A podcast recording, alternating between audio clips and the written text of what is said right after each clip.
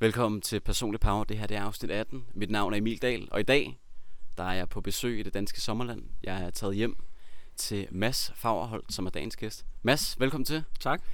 Og uh, tusind tak, fordi du havde lyst til at være med. Uh, som jeg sagde til dig, før vi begyndte at optage, det var jo uh, med kort varsel. Mm-hmm. Mhm. lige pludselig så fik vi uh, sat det i spil. Du var i sommerhus, det var jeg også. Så kunne uh, enderne mødes, og nu sidder vi her søndag morgen, og der er ro i det danske sommerland.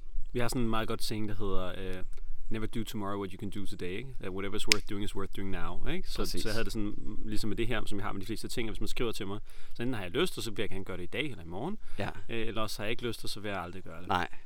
Nu eller aldrig. Nu eller aldrig. Fedt, og det bliver nu.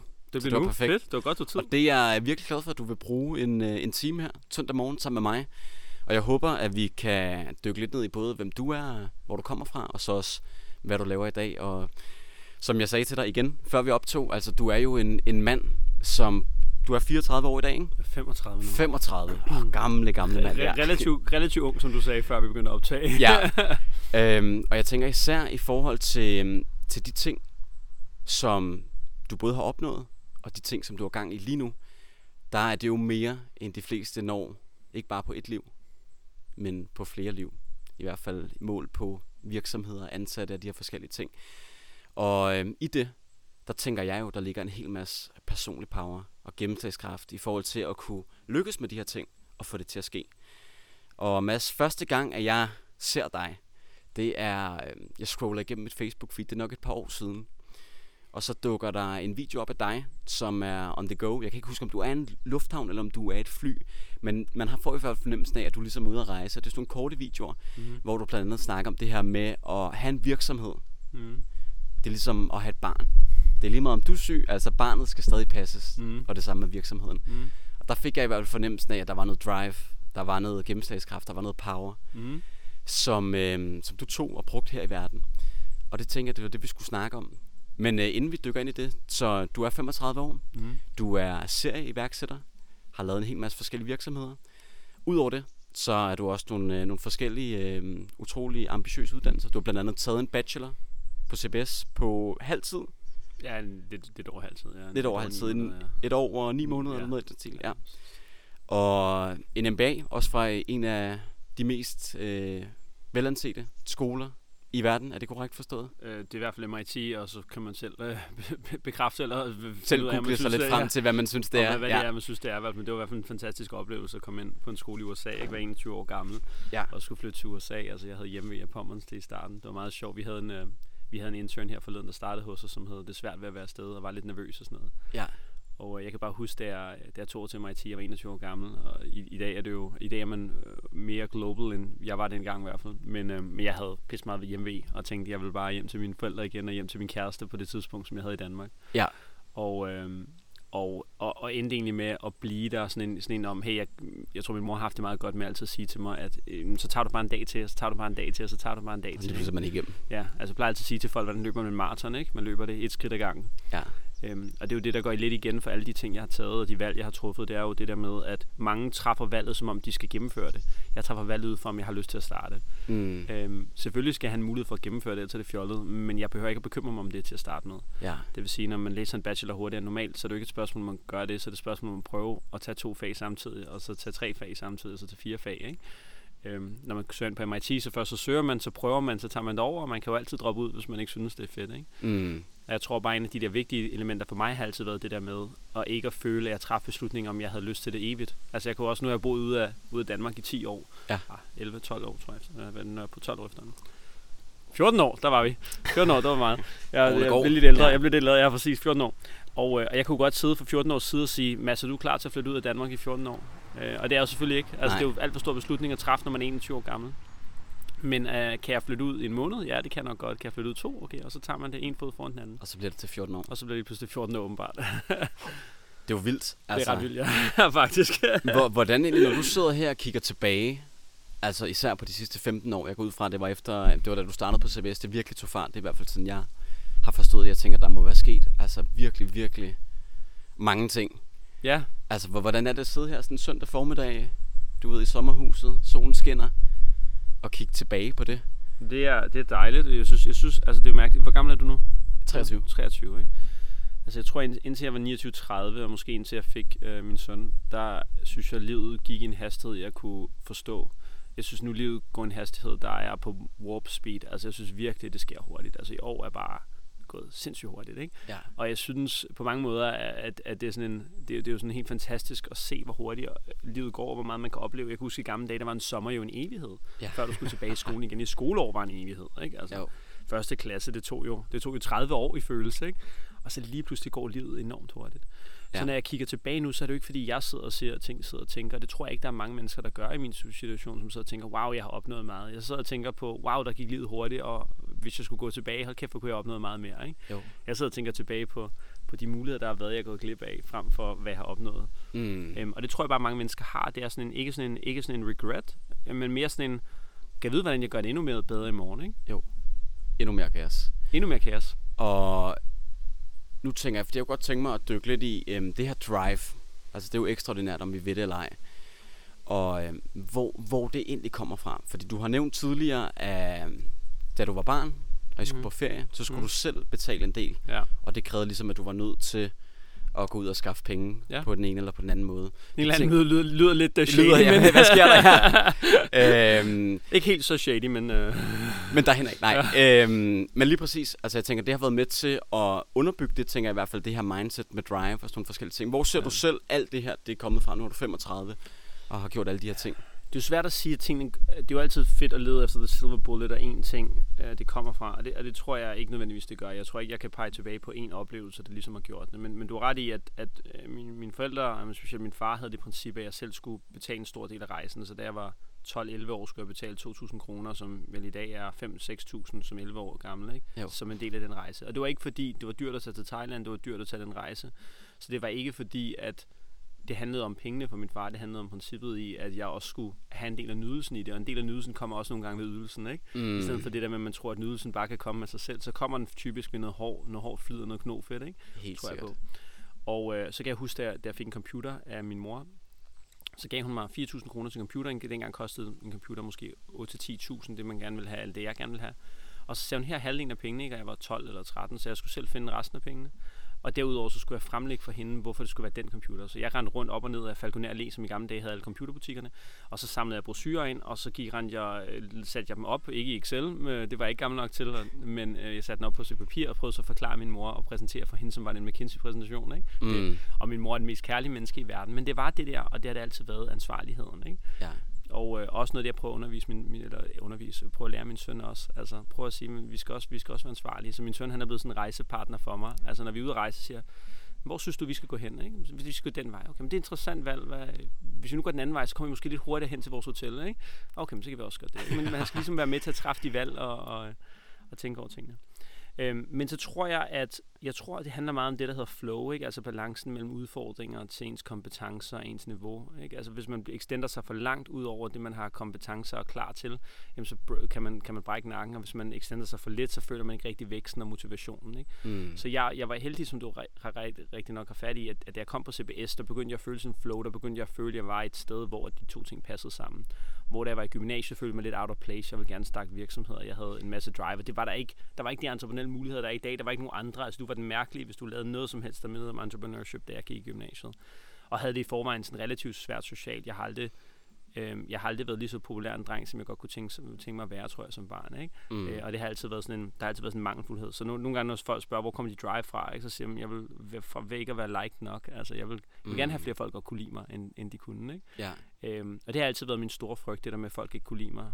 Og så har jeg så en anden del af frygten, som er ikke at være mig selv. Ikke? Ja. Så de er sådan Men- to ting, der kæmper. Hvor, hvordan den frygt, du nævner der, er den stadig til stede i dag Ja, i forhold i den til, grad. til de handlinger, du Altid. tager? Ja, ja, fuldt 100%. Okay. Og det, og det er ret interessant, fordi hvis du ikke gør noget, hvis du, hvis du ikke har det adfærd, som der skal til for at være succesfuld i vores virksomhed, så vil jeg gerne tage diskussionen direkte med dig.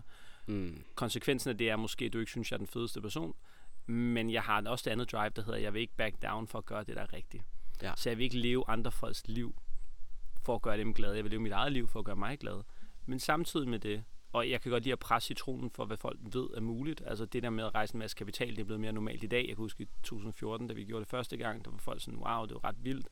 Øh, men der var også en masse had, der kom som et resultat af det, hvor det er mere normaliseret i dag. Ikke? Da vi startede entrepreneurship i, begyndte at bygge virksomheder i 2010, det var ikke fordi, vi opfandt entrepreneurship, det har jo eksisteret i milliarder år. Men, øh, men, men det var sjovt, som en af mine venner sagde, lidt, lidt karikeret, men, men stadig nok den måde, folk tænkte på, så sagde han, øh, er det ikke et andet ord for at være arbejdsløs? Ikke? Ja. Øh, og det var lidt mindsetet helt bare for 10 år siden. Øhm, så, så der er et eller andet element der at presse citronen af, hvad der er muligt. Nu starter vi virksomheder med studerende inde på universitetsuddannelser, ikke? hvor vi starter for-profit virksomheder med dem. Vi, vi hyrer folk ud af gymnasiet efter gymnasiet, hvor de arbejder over hos os, så arbejder de fuldtid, mens de læser på CBS, så de arbejder 70 timer om ugen hos os, mens de, mens de går på CBS og kun går til, kun går til eksamener. Mm. Altså masser af ting, som man godt kan have en holdning og mening til. Og, og det er klart, at nu mere jeg prøver at, at, at presse citronen for, hvad, hvad, hvad der er muligt at sætte nye standarder for, hvad folk gør, desto mere vil folk tænke, wow, hvem er ham idioten, ikke? Mm. Så, men jeg vil leve mig selv, jeg vil leve mit liv, men jeg vil også samtidig gerne have, at du kan lide mig. Mm. Og, og det præger mig 100% i alle diskussioner, samtaler og interaktioner, jeg har med folk. Der ligger sådan en lille stemme i min skulder stadig og siger, åh oh, nej, han, der, han skal også kunne lide dig. Ja.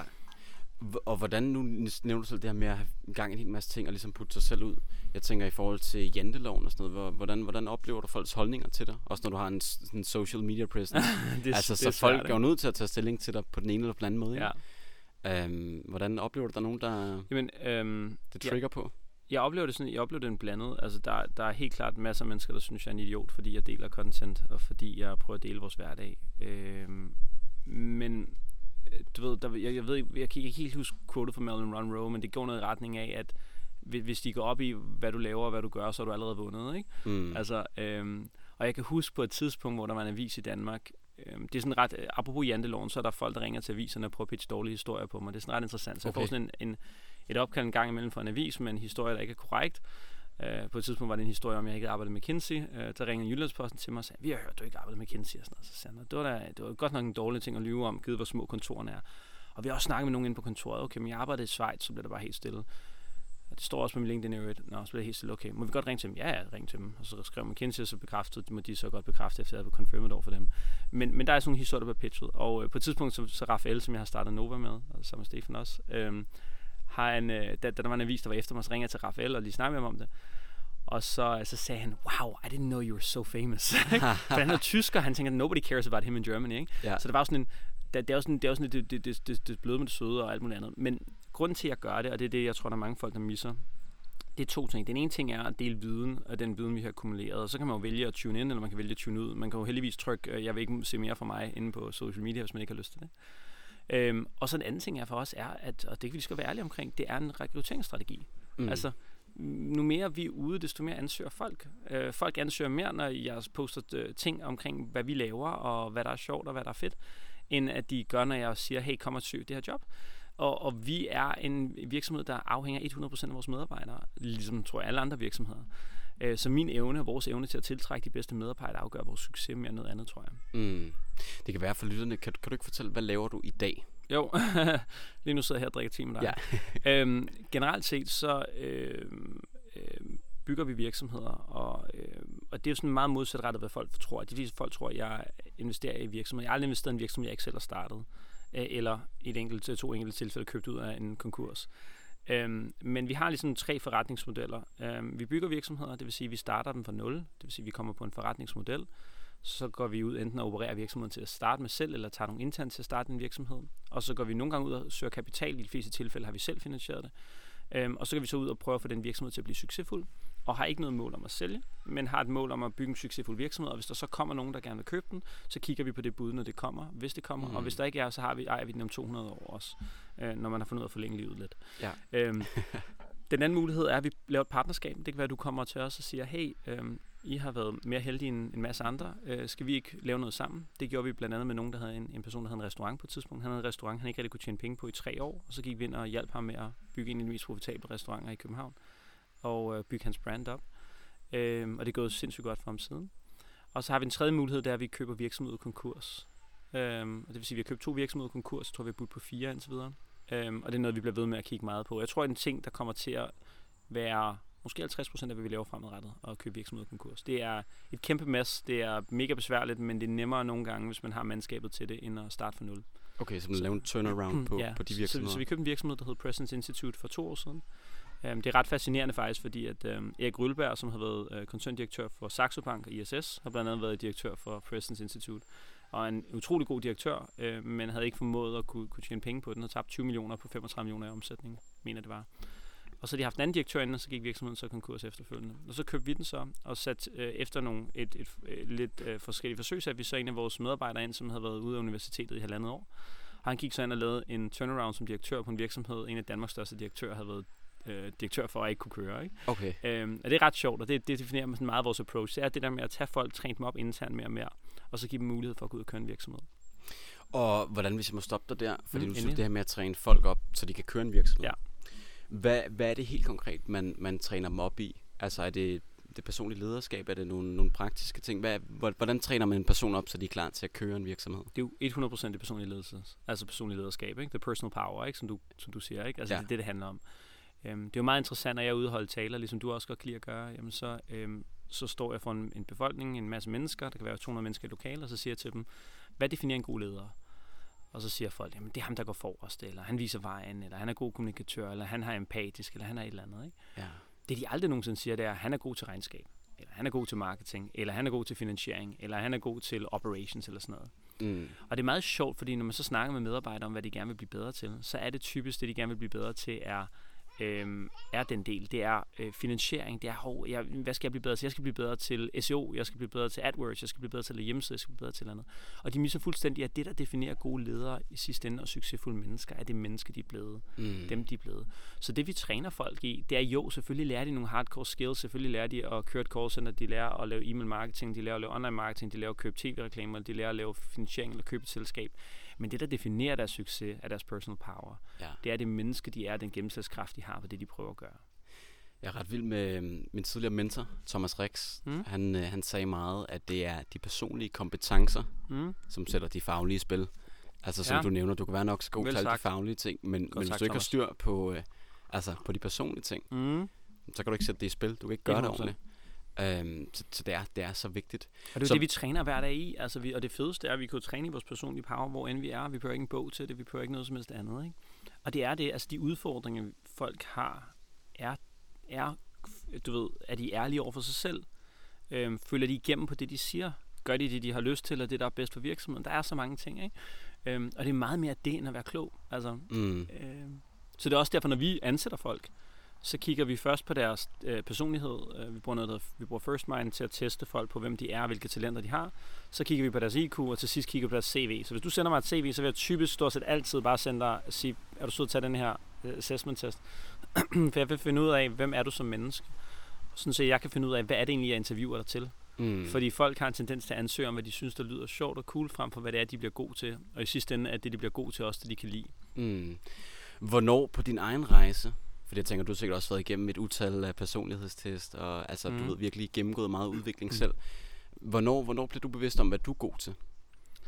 Um, det håber jeg bliver en dag. Altså, jeg, hvad hedder det? det? Det var faktisk i forbindelse med, det var faktisk i forbindelse med det, der lagde grundlaget for First Mind, at jeg øhm, begyndte at blive bevidst omkring, først og fremmest, tror jeg ikke, det var bevidst omkring, jeg tror, det var tilladelsen til at fokusere på, hvad jeg var god til, der var vigtigt for mig. Altså øh, tilladelsen for mig selv, ikke tilladelsen for andre. Der var også en tilladelse for andre, men den kom kun, når jeg gav mig selv tilladelse. Ikke? Jo. Øhm, men det var, det tog noget tid. Jeg havde både været sammen med mennesker, der synes jeg skulle være gode til de ting, de var gode til, men jeg havde også tilladt dem, at de havde en influence på den måde, jeg tænkte på. Og jeg troede, jeg skulle være på en vis måde. For mig var den måde at være sådan en, hvad jeg kalder en tysk direktør. Det vil sige, at man møder kl. 8 mandag morgen, og så har man hele sin uge planlagt ned til 5 minutters detaljer, og man går ind og ud og møder, og man er velforberedt, og man har læst tingene i weekend og så videre. Og det er ikke mig. Jeg er langt mere i fremtiden. Jeg er langt mere strategisk. Øhm, jeg er langt mere visionær end det. Og min liv er meget bedre, sjovere og dejligere, hvis den er en lille smule mere kaotisk, synes jeg. Mm. Jeg ved ikke, om den er bedre i hvert fald, men den er sjovere og dejligere. Jeg kan bedre lide det sådan. Og, øh, og give mig selv tilladelsen til at være den bedste version af mig. Øhm, det skete for halvandet to år siden. Og det har så givet en kavalkade af beslutninger, som så har endt med, at jeg føler mig langt bedre i dag, end jeg nogensinde har gjort før. Mm. Du har sagt i et tidligere interview, at der, der er tre ting, som definerer vores succes. Målsætning, Mm. de rigtige spørgsmål, og så selvdisciplin. Mm. Og det synes jeg på en eller anden måde, det var så simpelt. Det var var, virkelig godt sagt. Den skal jeg lige huske der var igen. så meget, ja, ned, ja, der var så meget dybt i det. Koder mig selv. Ja. Kan, kan du prøve at, at uddybe det? Ja. Altså målsætning, de rigtige mål- spørgsmål målsætning og er- selvdisciplin. Ja, fuldstændig. Målsætningen er jo, øhm, spørgsmål om at sætte vores mål. Det siger lidt sig selv. Ikke? Øhm, og, og der skal vi jo finde ud af, hvad det er for nogle mål, vi skal sætte, fordi at, øhm, vi, kan jo godt, vi kan godt sætte lette mål, så har vi det bedre. Øh, vi kan også godt sætte svære mål, og så ikke opnå dem. Så det handler om at sætte de rigtige mål. De mål, man kan opnå, tror jeg, men, men lige præcis kan opnå. Dem, der stretcher en. Øhm, og så kan det jo være mål alle mulige steder. Det kan være mål for den, Nu, nu tror vi meget ofte, det skal være sådan et firmamål. Det kan jo være et fysisk mål. Det kan jo være et familiemål. Hvordan skal jeg være som far? Hvordan skal jeg være som kæreste? Hvordan skal jeg være som, øh, som, som søn? Eller hvad det nu er. Det kan også være vennemål. Hvordan skal jeg have mine venskaber? Man sætter sig en eller anden form for mål for, hvad man gerne vil opnå. Ikke?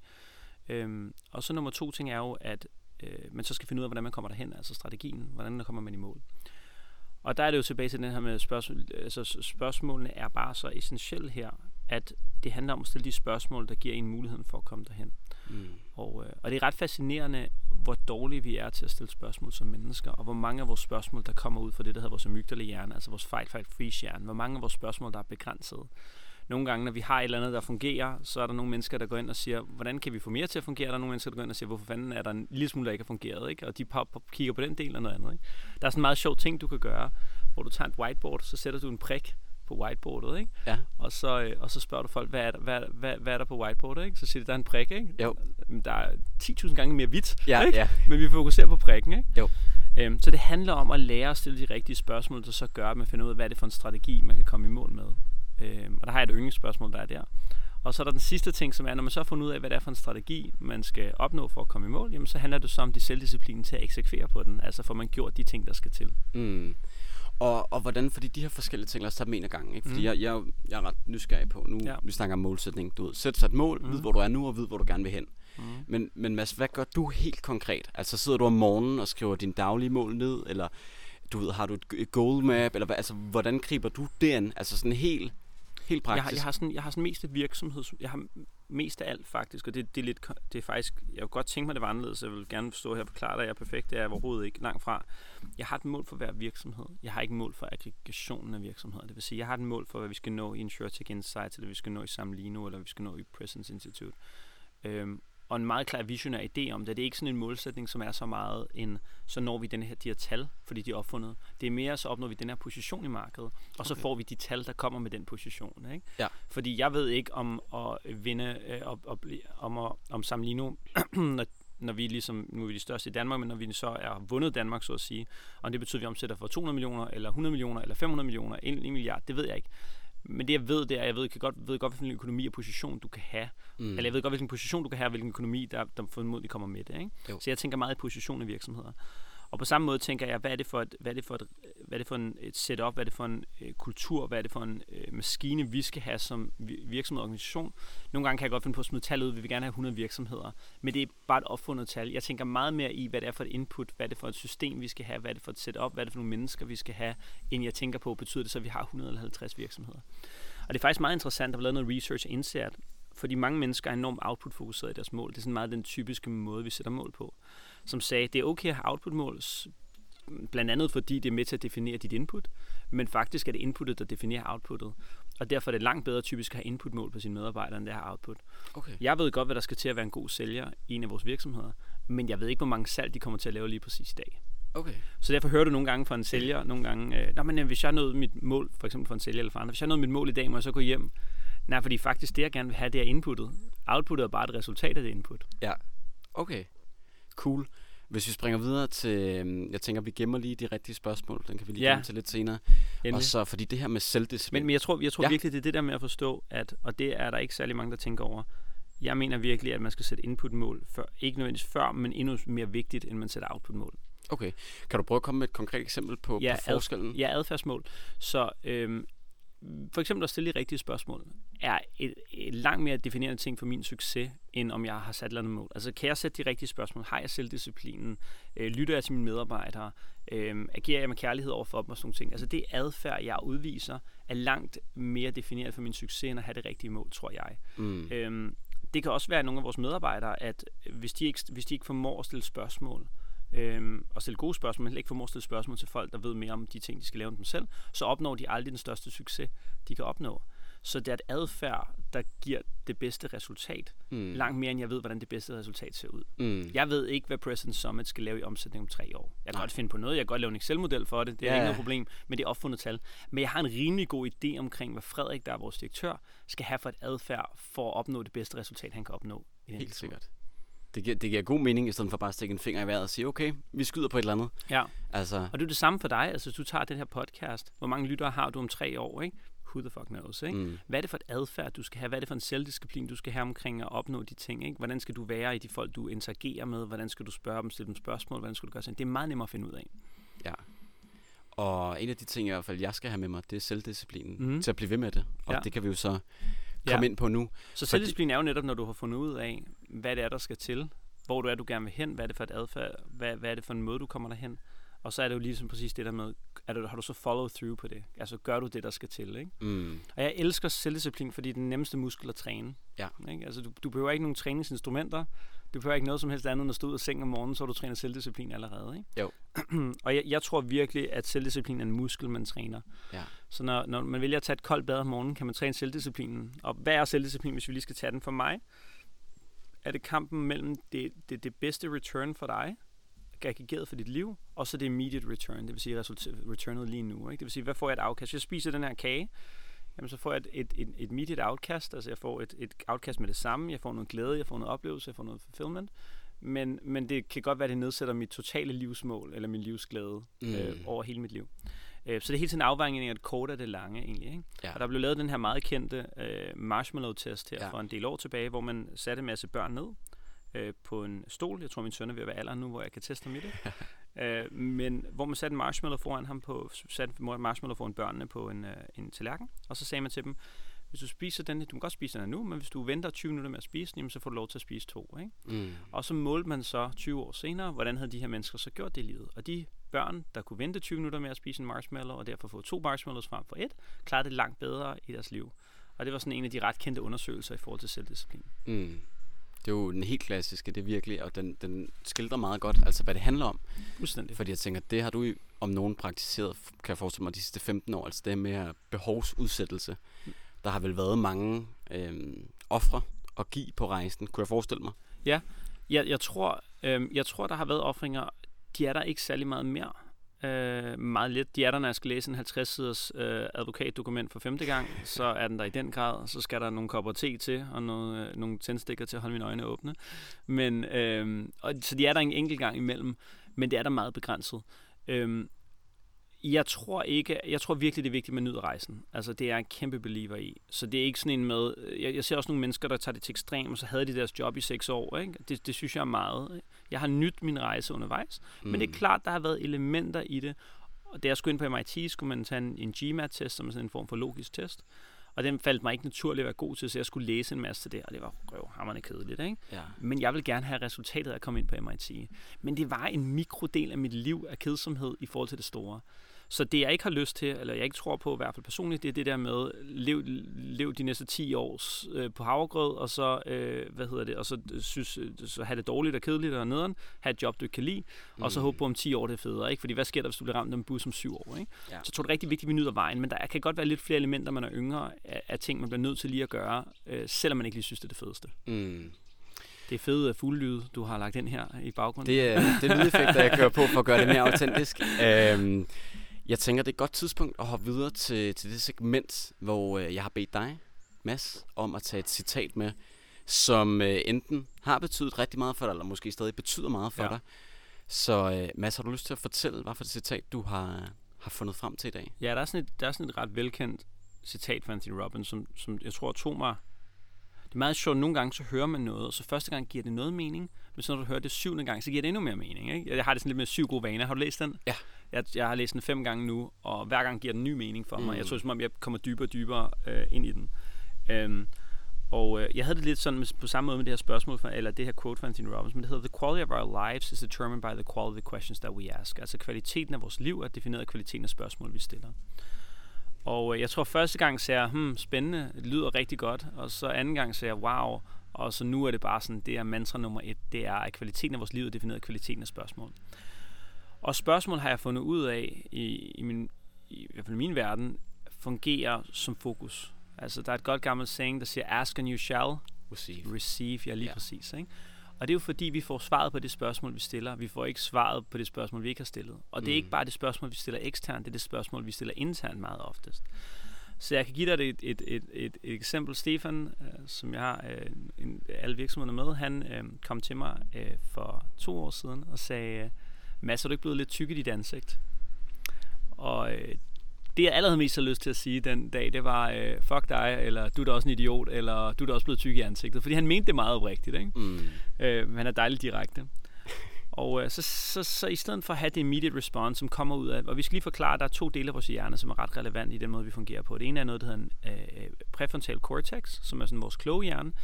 Det er den hjerne, vi typisk bruger, når vi klar træffer kloge, velud, veludviklede beslutninger. Øh, velovervejede beslutninger. Og den anden del er vores amygdala-hjerne. Vores amygdala-hjerne er den der fight, flight, freeze-hjerne, mm. som er Mm. den hjerne, der ligesom enten siger, i det her tilfælde, fuck dig, eller der siger, bare vær stille og skifter emne, eller hvad det nu kan være. Og øh, om fight, fight, freeze tror man betyder, at man skal bogstaveligt talt løbe væk. Det gør det ikke. Det kan lige så meget være ens, ens verbale eller mentale respons. Øhm, men det fede med spørgsmål er at man kan skifte fokus. Altså spørgsmålet fungerer jo som det, der hedder blinkers på en hest. Hvad hedder de? Det hedder skyklapper på en hest. Det er jo det, der sætter fokus og retning. Så i stedet for at stille det spørgsmål, om han var en idiot, så kan jeg stille det spørgsmål og spørge, om han ret. Mm. Og han havde ret. Jeg havde taget på, jeg var blevet tyk i ansigtet. Det var måske ved at være tid til at, at tabe mig. Hvis du ser med på noget af den video, der blev optaget her, så, øh, så er der kommet lidt coronafedt på også Ja. igen. Nej. øh, men, men, men det var tid til at tabe mig. Og, øh, så, så, så spørgsmålet giver os vores fokus. Og spørgsmålet er langt mere vigtigt i min verden end svaret, fordi det rigtige svar på det forkerte spørgsmål er forkert, mm. men det rigtige spørgsmål langt hen ad vejen gør det ret nemt at definere det rigtige svar. Ja. Så jeg har bare fundet ud af undervejs, at spørgsmålet er også den udfordring, andre mennesker har. Når jeg sidder og lytter til deres diskussioner, så er det meget typisk, at de stiller de forkerte spørgsmål. Og det kan være mikroting i spørgsmålene. Det kan være sp- spørgsmål som i, vi vil gerne gøre noget, hvorfor kan det ikke lade sig gøre? Så får du svar på det. Mm. Kan det lade sig gøre, så får du svar på det. Eller kan det lade sig gøre? Eller undskyld, hvordan kan det lade sig gøre? Og der har jeg fundet ud af, at der gang på gang på gang, jeg har været ude og tale, så er der altid en eller anden, der har spurgt, stillet spørgsmål, der har sagt, Mads, hvad er det rigtigt? Hvad er det bedste spørgsmål? Og jeg har altid sagt, jeg ved det ikke. Og jeg har sådan over tid fundet ud af, at jeg har et yndlingsspørgsmål nu, som i alle situationer, jeg har oplevet stort set, er det bedste spørgsmål, kan stille. Og spørgsmålet er følgende. Hvem skal jeg eller vi være for at opnå X? Og X'et kan være alt. Hvem skal jeg være for at løbe et maraton på tre timer? Hvem skal Mm. jeg være for at bygge øh, den fedeste businesskonference i Danmark med President Summit? Hvem skal jeg være for at gøre få den her person på røret? Mm. Fordi det, man snakker ind i der, det er, at man snakker ind i mulighedens land. Man snakker ind i alle muligheder, unlimited possibilities, der eksisterer derude. Ikke? Og så kan det jo godt være, at svaret på det spørgsmål, at man ikke har lyst til at eksekvere på det. Det kan jo godt være, at svaret er, at man skal være en idiot, der snyder folk. Så siger man, det har man ikke lyst til. Men man snakker i hvert fald ind i, hvad mulighederne er, og så kan man evaluere bagefter, om man har lyst til at være den person, der skal til for at opnå det. Mm. Men så får man et svar på banen, som gør det muligt. mm. Og det har vi bare set gang på gang på gang, har ændret vores spørgsmål. Hvem skal vi være i Samlino for at sikre, at danskerne sparer 1 million kroner om året? Hvem skal vi være her, her, her? Så det er noget, jeg kan høre, du bruger i dine virksomheder meget aktivt. Jeg bruger det i virksomhed, jeg bruger det i privatliv. Hvem skal jeg være for som far for at få den søn, jeg godt kunne tænke mig, jeg godt kunne tænke mig, at han skulle blive? Ja. Som jeg mener, at han vil få en altså livsglæde for at være. Jeg, øh, det er sjovt, du nævner, at jeg har selv arbejdet med børn tidligere. Ja. Og øh, børn har jo den, øh, den meget dejlige egenskab, at de er meget direkte. Altså, der ja. bliver ikke lagt mange fingre imellem. Nej. Og øh, jeg har oplevet nogle gange, at så har, har de sagt ting, for eksempel, ikke?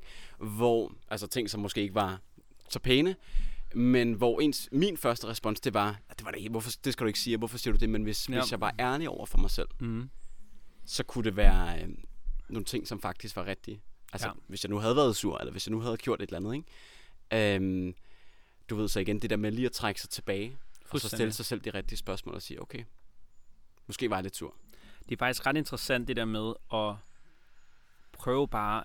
Øhm, da jeg skulle læse op til GMAT-testen i forbindelse med MIT, så er der to måder at gå til den. Den ene måde er, at hver gang du får et spørgsmål, så svarer du bare på spørgsmålet.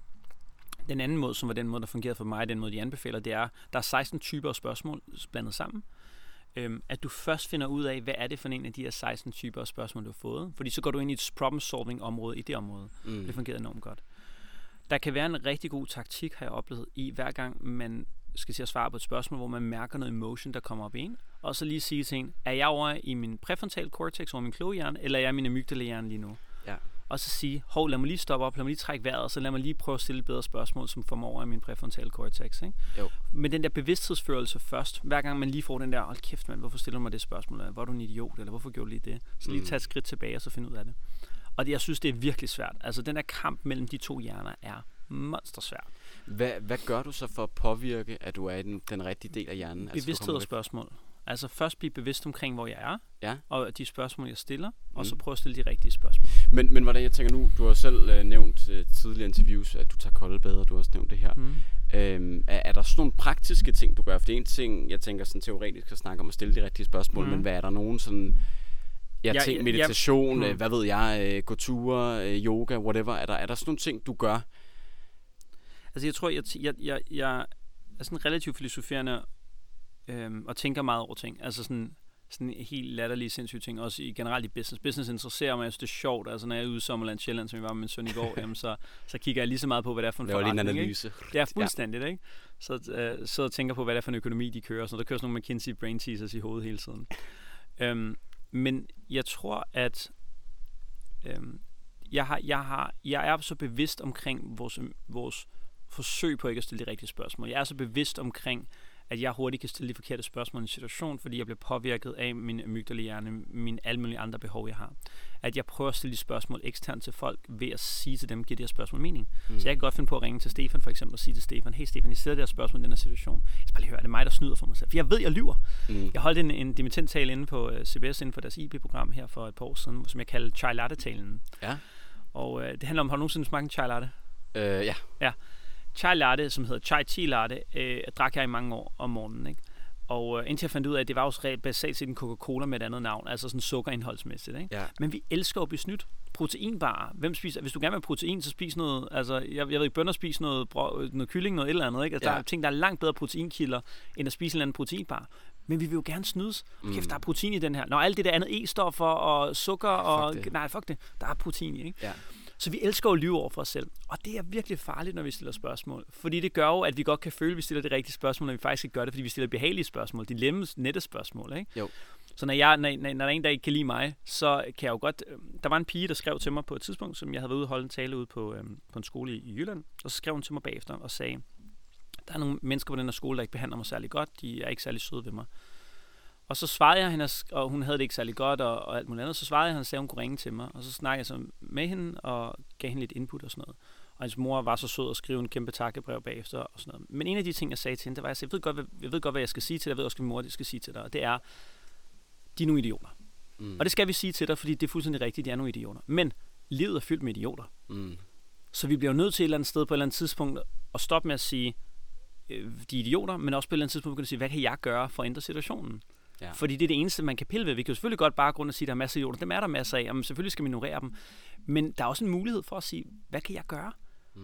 Er man den person, der er fuldstændig ligeglad med, hvad de siger, så vil det heller også blive kedeligt på et eller andet tidspunkt for dem. Kan man sige noget tilbage? Kan man tage pis på dem? Kan man samle en klikke? Og gøre, du ved, der er mange muligheder. Ikke? Mm. Og så vil vi gå over i kommunens land, og så kan man lige pludselig sige, okay, hvad kan jeg gøre for at ændre den her situation? Så min pointe er bare, at der er mange lette situationer, som er, at de andre er dumme, det er også hans skyld, øh, hvorfor kan jeg ikke lide den person, og så videre, hvis de ikke kan lide mig. Men jeg kan også prøve at switche mine spørgsmål derover, hvor jeg virkelig får personal power. Ikke? Ja. Der, hvor at jeg får personlig gennemslagskraft, hvor det er mig, der bestemmer. Mm. Og det er der, hvor jeg hele tiden prøver at bevæge spørgsmål over. Og det har jeg ikke altid lyst til. Nej. Der kæmper ens, man kan ens amygdalahjerne kæmper mod en, min, min, min andre lyster kæmper mod en. Og der er det, jeg skal ud og have noget coaching og hjælp fra andre, hvor jeg skal ud og spørge dig, altså, hvad, hvad, hvad synes du om det her spørgsmål? Stil det rigtige spørgsmål, fordi du kan måske bevare hovedet lidt mere koldt. Mm. Så at hjælpe og spørge andre folk, om man stiller det rigtige spørgsmål, øhm, er, det rigtig, er en rigtig god idé. Det er, det er faktisk meget sjovt. Der er mange, der skriver til mig om at få rigtige svar. Der er meget få, der skriver til mig om at stille rigtige spørgsmål. Det er lidt sjovt. Øhm, jeg tænker, at det her det er et godt tidspunkt at kigge lidt fremad, og så sige, lige nu er du 35. Ja. Været på allerede en lang rejse. Mange fantastiske oplevelser, resultater, virksomheder, oplevelser osv. Og jeg får ikke tårer i øjnene nu. Ja. øh, men, men hvor skal skibet sejle hen nu? Altså, hvor er Mads Fagerholt om 15 år? Øhm, Når du er 50 år, og vi mødes her igen i dit sommerhus. Det glæder mig til. Ja, det er gør jeg Det behøver ikke at gå så lang tid. Nej. Øhm, hvad Hvor er du så henne om 15 år? Øhm, jeg er, jeg er lige præcis her. Altså, Jeg er lige præcis her. Jeg laver, jeg laver en, en, en, en, en afsart, en afsart af, af det, jeg laver i dag. Altså, jeg laver en videreudvikling. Jeg har lyst til at prøve mere. Øhm, men jeg har allerede opnået mere, end jeg havde drømt om mit liv. Så det bare min lyst til at opnå mere. Ikke? Ja. Jeg elsker mit liv. Altså, jeg er fucking heldig. Ja. Ja. Altså, jeg mener ikke, jeg er heldig finansielt eller sådan noget, fordi at, øhm, jeg har alligevel skudt alt ind, så jeg lever et frugalt privatliv. Øhm, men jeg er virkelig heldig i, at jeg arbejder sammen med mennesker, jeg har lyst til at tilbringe min søndag morgen med. Øhm, jeg laver ting, jeg synes, der er spændende. Jeg synes, Mm. vi gør en forskel. Øhm, og vi gør det ikke for alle, men vi gør det for nogen. Øh, og det er mere end nul, så det er jeg glad for. Øhm, så jeg håber på, at, og det er faktisk min største frygt, ikke at få lov til at lave det her om 15 år. Vi, Så- håber, vi håber, du får lov Og så til håber jeg, at coronavægten er kommet væk. Ja, lad os håbe på det. Øhm, Mads, når du på et tidspunkt sætter dig ned, går ind på Spotify, søger på personlig power. Mm. Hvis du helt selv kunne vælge en gæst, som jeg skulle tale med, som du tænker kunne bidrage med personlig power til dit liv, hvem skulle jeg så interviewe? Hvem skulle jeg tale med? Skal de være i live? Helst, Eller kan vi lave sådan en jeg glasset, øh? ja. Glasset bevæger sig over til H. Øhm, jamen jeg synes, jeg synes, der er nogle... Jeg, øh, jeg arbejder enormt meget. Øh, og øh, jeg er øh, for det første meget imponeret af Mads Peter Vejbys Mm. utrolig evne til at blande og være en utrolig iværksætter. Øh, jeg har en følelse af, at han arbejder færre timer. Det tror jeg også, han jeg mener også, han har sagt til mig. Øh, og han formår virkelig at have det sjovt, lave nogle fede ting, gøre en forskel, være enormt profitabel med de ting, han laver. Og egentlig bare virkelig, og det jeg godt kan lide ved ham, det er, at han virkelig lever livet. Altså når jeg kigger, når, når, når jeg snakker med ham, og også når jeg ser på, hvad han laver på social og sådan noget, ikke? han er virkelig ude og prøve, prøve livet af på den måde. Ikke? Mm. Og det synes jeg er fedt. Det synes jeg er øh, bemærkelsesværdigt. Jeg kan virkelig godt være lidt mere med, med selvoffring for at komme i mål. Øhm, men han har formået at balancere det, og jeg tror, at han har en eller anden utrolig evne til at gøre tingene virkelig effektivt, vil være mit gæt. Så det er Mm. en ting. Jeg elsker jo altid at være sammen med Tvede. Altså, Tvede er jo ikke bare et leksikon af historien, men han er jo et leksikon for fremtiden at snakke med. Ikke? Øh, Så øh, en, en hver ting og en hver mulighed for at, at at untappe Tvedes hjerne endnu mere, elsker Ja. jeg. Øhm, jeg synes, jeg synes, altså der, er- nu får du virkelig mange øh, her. Jeg synes, øh, Lars Seiers holdning til at hjælpe Danmark og gøre en forskel er enormt fascinerende og turde putte sig selv på linjen. Han behøver det ikke. Han, han kunne lige så godt bare hygge sig et andet sted, ikke? men han, han prøver virkelig, han har virkelig sagt, prøv at høre, nu skal jeg ud og bruge de her penge, jeg har tjent, og ud og lave noget fedt med det, og så må det gå, eller nu bære eller briste, ikke? Ja. synes jeg er enormt imponerende.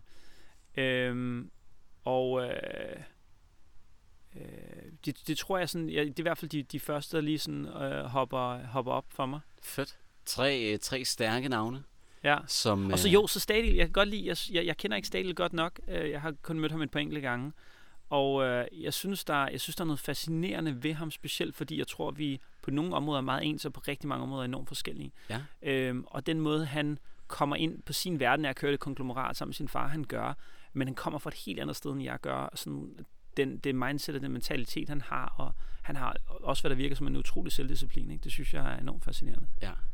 Fedt. Fire navne, som jeg kommer til at spane Der er så efter. mange. Ja, der, er, der er mange gode personer Altså, derude. der er 5.000 mennesker, vi har som venner på Facebook, synes jeg er fantastisk. Ja, fedt. Og dig selv, du skal interviewe dig selv. Det vil jeg prøve. Du så skifter jeg, Ja, bytter rundt, laver stemmerne om og ser, hvad der sker. øhm, Mads, det var, det var simpelthen det. Altså, så jeg vil have lov til at sige uh, tusind tak, fordi du havde lyst til at være med, og lyst til at bruge din søndag morgen sammen med mig. Endelig. Hvis man nu sidder derude og lytter og tænker, han lyder fandme fornuftig, ham Mads der. Hvor kan man så finde dig skal man nok lige tjekke, at man er vågen og få Ja, nok kaffe. der. man- Ja. Så, så går man bare ind på, øh, man går ind på de sociale mediekanaler alle sammen, Mads Fagerholt. Øh, og endelig skriv og stil spørgsmål. Og øh, jeg plejer at besvare alle. Og hvis jeg ikke gør, så besvarer jeg i hvert fald alle, når de har skrevet til mig 17 gange. Ja. Øh, og øh, jeg har sådan en meget simpel ting, som er, hvis folk skriver til mig 17 gange, og jeg ikke svarer, så er det hver gang mig, der er en idiot. Det er aldrig dem. Ja. Så øh, Det er mentaliteten. Fedt. Så der kan man gå ind og finde dig på de mm. forskellige kanaler. Og hvis man vil følge mig, Emil Dahl, Facebook, LinkedIn, Instagram, YouTube, I giver den gas. er du kommet på TikTok endnu? Ikke nu. Shit, gang. jeg, jeg, de der dansemoves der, jeg, jeg er der ikke helt endnu, men det kan være, øh, Nej, jeg skal arbejde det derop. er min næste kanal. Det Ja. begynder jeg på nu. Det er det næste store. Fedt. Cool. Og hvis I øh, kunne lide, hvad I lyttede til, smid en anmeldelse. Jeg vil blive så glad ind på iTunes, så vi kommer lidt ud til folk. Ellers er der ikke så meget at sige. En øh, nyd det gode sommervejr. Og igen, tak til dig, Mads. Tak for at være med. Tak fordi jeg måtte være med.